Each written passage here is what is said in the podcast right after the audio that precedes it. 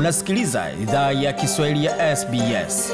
Pata taarifa zaidi kupitia sbs.com.au mkwaju swahili. Karibu tena katika makala ya idhaa ya Kiswahili ya SBS. Uko na migode migerano, tukuletea makala haya kutoka studio za SBS na mtandaoni unani ambao ni sbs.com.au mkwa juu swahili. Makala pia zapata kwenye ukurasa wa Facebook, facebook.com mkwa juu SBS Swahili. Kwa sasa tuzungumzia swala zima la kuongezwa kwa makatazo na vizuizi vya kudhibiti COVID-19 jimboni New South Wales na katika majimbo mengine hapa nchini Australia.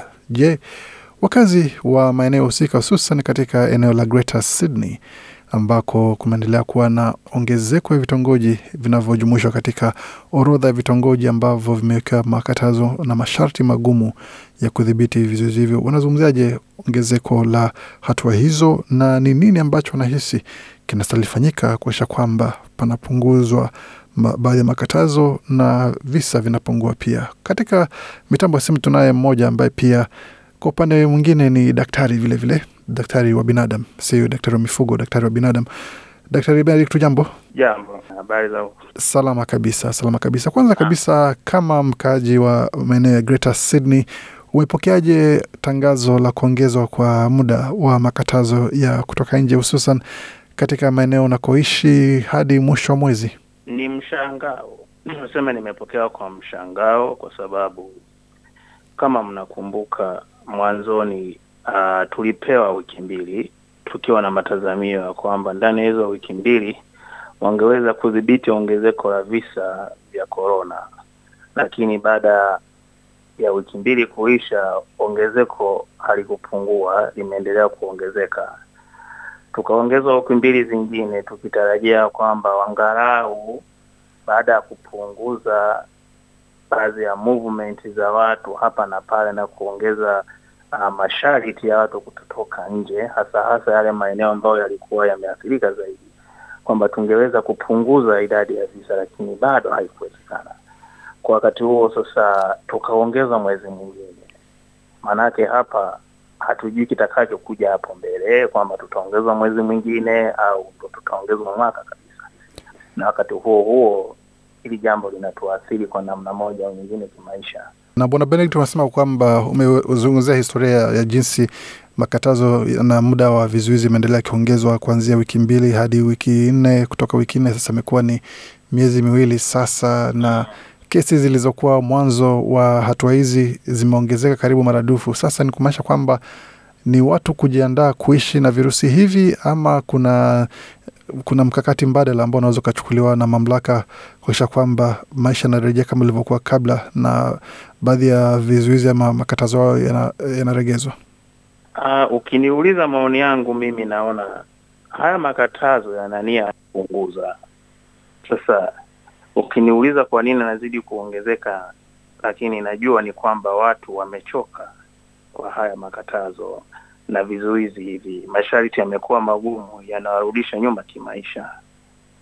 Kama utakuwa utakuwa ni shahidi, siku za hizi za nyuma hapa karibuni, nadhani kulitokea maandamano kule mjini Sydney, watu wakiwa wanapinga haya makatazo na kukalishwa nyumbani, yani lockdown. Sasa inaonekana kwamba yale matarajio ambayo mamlaka ilijiwekea kupunguza ongezeko la visa kwa kuzuia watu wasiendelee kutoka nje na masharti ya kuzuia, ni wazi watu hawakuyafuatilia. Kuna baadhi walikubaliana nao na kuna baadhi hawakubaliana nao, ndio maana visa vimeendelea kuongezeka. Kwa hapa inaonekana kama kweli watu wangekuwa na mwitikio ule ambao serikali au mamlaka husika za afya hapa Sydney zimetuelekeza kuna uwezekano hivi visa vingepungua, na unajua kitaalamu, ukishapunguza visa visiwe vingi, kuna uwezo namba fulani ambayo ni ndogo, ukaweza ukaizuia pale, ukasimamia pale, ina maana lisiongezeke tena ongezeko la visa, kwa sababu idadi ikiwa ndogo, udhibiti unawezekana kuliko idadi ikiwa kubwa. Daktari, kwa upande wa vitu kama hivi barani Afrika, pakiwa na mlipuko kama hii jinsi inavyodhibitiwa ni vipi? Inatofautiana na vile wanafanya hapa ama hapa inakuwa ni wanakuwa na hali yao ya kipekee ya kuweza kukabiliana na masuala kama haya? Kiukweli uh, namna ya kudhibiti korona, kitu cha kwanza ni kama hivyo wanavyofanya kwamba watu wasikutane sana. Masharti ya kukaa ndani, kitu cha kwanza ndio kitu ambacho kingeweza kupunguza maambukizi yasiendelee kwa sasa. Lakini sasa kwa upande wetu sisi na maisha tunayoishi sisi kule Kiafrika, ukimfanya mtu akae ndani kwa mwezi au kwa mwaka, ni wazi unammaliza kimaisha. Sasa kule kwetu kwa sasa wanachokifanya wanatumia tu kuvaa barakoa, kuhakikisha mtu ananawa vizuri, kuweka hatua kwa hatua unavyoongea na mtu, kuwepo na gepu kati ya mtu na mtu wakati unaongea nacho, ambacho sio rahisi, kwa sababu kwa mila na tamaduni zetu za Kiafrika huwezi kuwa naongea na msalimiana na mtu yuko mita moja na nusu, umbali wa mita moja na nusu kutoka kwako. Ni changamoto kwa kweli, na nchi nyingi zimesha za Kiafrika zimeshakubali kwamba itabidi tu waishi na korona kama walivyoishi na ukimwi, kama walivyoishi na malaria, japo tunajua kabisa korona uwezo wake wa kuua ni mkubwa kuliko wa magonjwa. Nam, kama unajiunga nasi, tunazungumza na Daktari Benedict ambaye anaishi nchini Australia, tukizungumzia swala zima la vizuizi vya COVID-19 pamoja na hatua zingine ambazo mamlaka inachukua kuweza kuzuia maambukizi ama usambaji wa maambukizi ndani ya jamii. Tukizungumzia swala hili la kuzuia, Bwana Benedict, wanasema kawaida kinga ni bora kuliko tiba, na kwa upande wa kinga hizo ni pamoja na hizi chanjo ambazo zimeanza kutolewa, lakini zimepokea upinzani mkubwa miongoni mwa wanachama wa jamii. Unahisi upinzani wao unatokea wapi? Ni sahihi wanavyosema kwamba chanjo hizo si salama kwa sababu zimebuniwa kwa muda mfupi na zimeanza kutolewa, tofauti na zingine ambazo zimechukua miaka kubuniwa na kutafitiwa? Nashukuru kwa swali hilo. Unajua, ni kweli kama ulivyosema, chanjo imepokewa kwa mtizamo tofauti na wanajamii, sio Afrika tu, hata hapa Australia kuna watu wanapinga chanjo, hawataki kuchanja wakizani, kuna wanaosema ni biashara tu, na kuna wanao wanasema kwamba hii chanjo si yenyewe, ila wanatulazimisha kwamba ni chanjo na wanaifanyia majaribio. Sasa unajua, ukizungumzia swala la muda mfupi wa, wa kubuniwa hii chanjo ukilinganisha na chanjo zingine, sijui na sijui watu wanalinganisha na ugonjwa upi. Hebu tujiulize, uwezo wa korona kuua binadamu na uwezo wa ukimwi kuua binadamu na uwezo wa malaria kuua binadamu inachukua muda gani? Na maambukizi yake yakoje? Namna ya kujikinga hayo maambukizi ya magonjwa mengine na namna ya kujikinga haya maambukizi ya korona yakoje?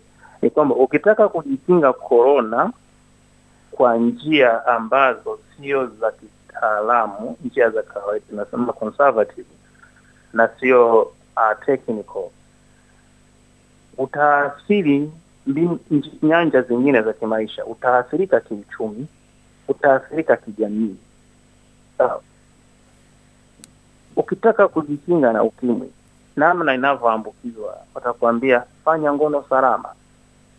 Sawa, ni kitu ambacho kinawezekana kabisa, ni kitu ambacho kinawezekana kabisa, na huo ukimwi haukuui haraka. Ndio maana kusema watu wahangaike kuleta nani chanjo ya ukimwi, kuna uwezekano wa kuidhibiti ukimwi katika namna ambayo bila chanjo. Lakini je, korona? Hebu tuwe hebu tufikirie tu, hutakii kutumia nguvu nyingi wala huhitaji kuwa na elimu kubwa kufikiria ugonjwa ambao unaweza kukumaliza ndani ya siku mbili tatu, na unakumaliza vibaya ukiwa unapumua namna ambayo ni vibaya kabisa. Sawa, kuna magonjwa ambayo anaweza kumaliza haraka kama kipindupindu, lakini je, kujikinga kipindupindu ni kitu ambacho ni kirahisi kirahisi kabisa, ni vitu ambavyo tunafanya kila siku. Chanjo imekuja lakini huwezi kuipa chanjo asilimia mia moja. Lakini je, hata kama sio asilimia mia moja, inapunguza kwa namna gani kueneza virusi? Unataka kuniambia mtu ambaye amevaa gloves na ambaye hajavaa gloves, wote tushike upanga wa makali, nani ataathirika zaidi? Upanga wa makali unaweza kukata kweli gloves, ukakukata na wewe ambaye umevaa gloves, lakini wewe ambaye hujapata gloves uko katika hatari kiasi gani? Kwa nadhani wanaopinga wanaopinga chanjo inawezekana wana wame, wana sababu zao zingine. Wengine wana sababu za kiimani, wengine wana sababu za kiusalama, lakini mpaka sasa chanjo ambazo zimekuwa zikitumika wameweka wazi kwamba zina madhara. Kama tu dawa zingine ambazo unaweza ukameza, na zingine nakwambia utakapopata madhara, pengine tayari una ugonjwa kaa ambao unaweza kusababisha hii chanjo kuletea madhara na unaambiwa hivyo vitu vyote kabla hujachanja. Kwa hiyo mimi sioni kwa nini watu wasichanje. Unadhani kwamba itachukua nini ama ni nini ambacho kitahitajika kuhakikisha kwamba watu wana wanatupilia mbali hizo dhana potovu kwamba chanjo hizo zina vitu ambavyo vitaharibu mwili ama kutakuwa na vitakuwa na madhara kwa kwa mili ya binadamu, na wengine wanasema kwamba ni mbinu za kujaribu kumaliza Waafrika pia. Mmoja ni moja, ni moja ya dhana ambazo zinaanza kuibuka. Mimi nadhani tupeane elimu tu, tupeane elimu. Ni kitu, ni, ni silaha pekee ambayo itafanikisha kuwabadili watu hizi dhana, kwa sababu unakuta watu wanaleta sababu, akasema Mungu akitaka ufariki utaondoka hata kwa malaria, utaondoka hata kwa ukimwi, utaondoka hata kwa kipindupindu, sio lazima korona tu. Lakini sasa mbona sasa hivi unakataa, unakata, unaogopa kufa kwa kupitia chanjo eh? Mbona unaogopa kupitia kufa kupitia chanjo? Si ni kifo tu, kama utakapoondoka na malaria, kama utakapoondoka na nani tena chenye nia ya ku hii sasa ulikuwa na attempt kujisaidia maisha yako yawe sawa. Sasa mbona unaogopa tena, kama unaonekana wewe ni mtu ambaye huogopi kifo, kwamba huogopi kifo kupitia corona? Mimi nadhani hapa tupeane elimu, tupeane elimu kwamba hii chanjo haina nia ya kukuua.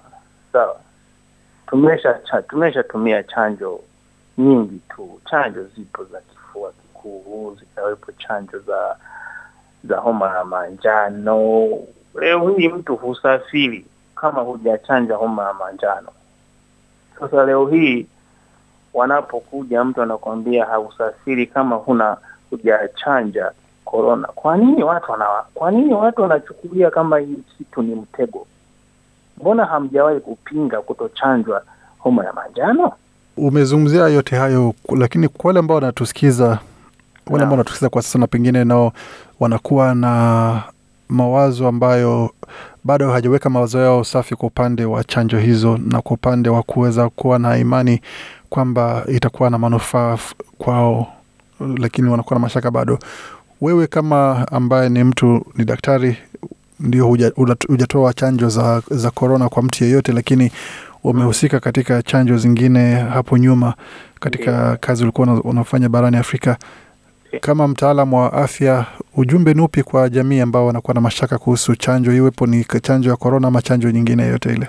Mimi naomba wakachanje. Tumesha chanja chanjo nyingi sana, na hakuna mtu anayejua hizo chanjo zingine zili zilitumika muda gani mpaka zikapatikana. Lazima tukubaliane, teknolojia imesha kuwa nguvu ikiweka kutafuta chanjo ya kitu fulani itapatikana kwa muda mfupi, na of course lazima kuwepo na sababu. Kwa nini?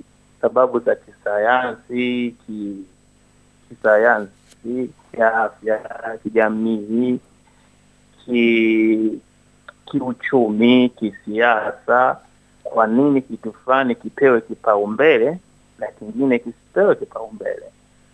Hivyo ni vitu ambavyo vinaeleweka. Kwa hiyo ni elimu tu ambayo mtu anatakiwa apewe, ajue. Akisha akishajua ataona umuhimu wa kwenda kuchanja. Mimi binafsi nimeshafanya buki, nasubiria muda wangu nikachanja chanjo.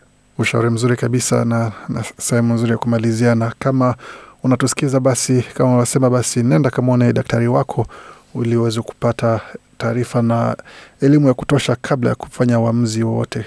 Usichukue yale ambayo umesikia nje kuweza kutumia kufanya uamuzi. Fanya tafiti yako mwenyewe, zungumza na daktari wako kupata ushauri unaofaa, kisha chukua maamuzi ambayo yatakuwa ni bora kwako na jamaa wako. Wasikiza idhaa Kiswahili ya SBS na bila shaka unazapata makala haya pamoja na yale ambayo umesikiza kutoka kwa Daktari Benedict kwenye tovuti yetu anaone ambayo ni sbs.com.au mkwaju Swahili.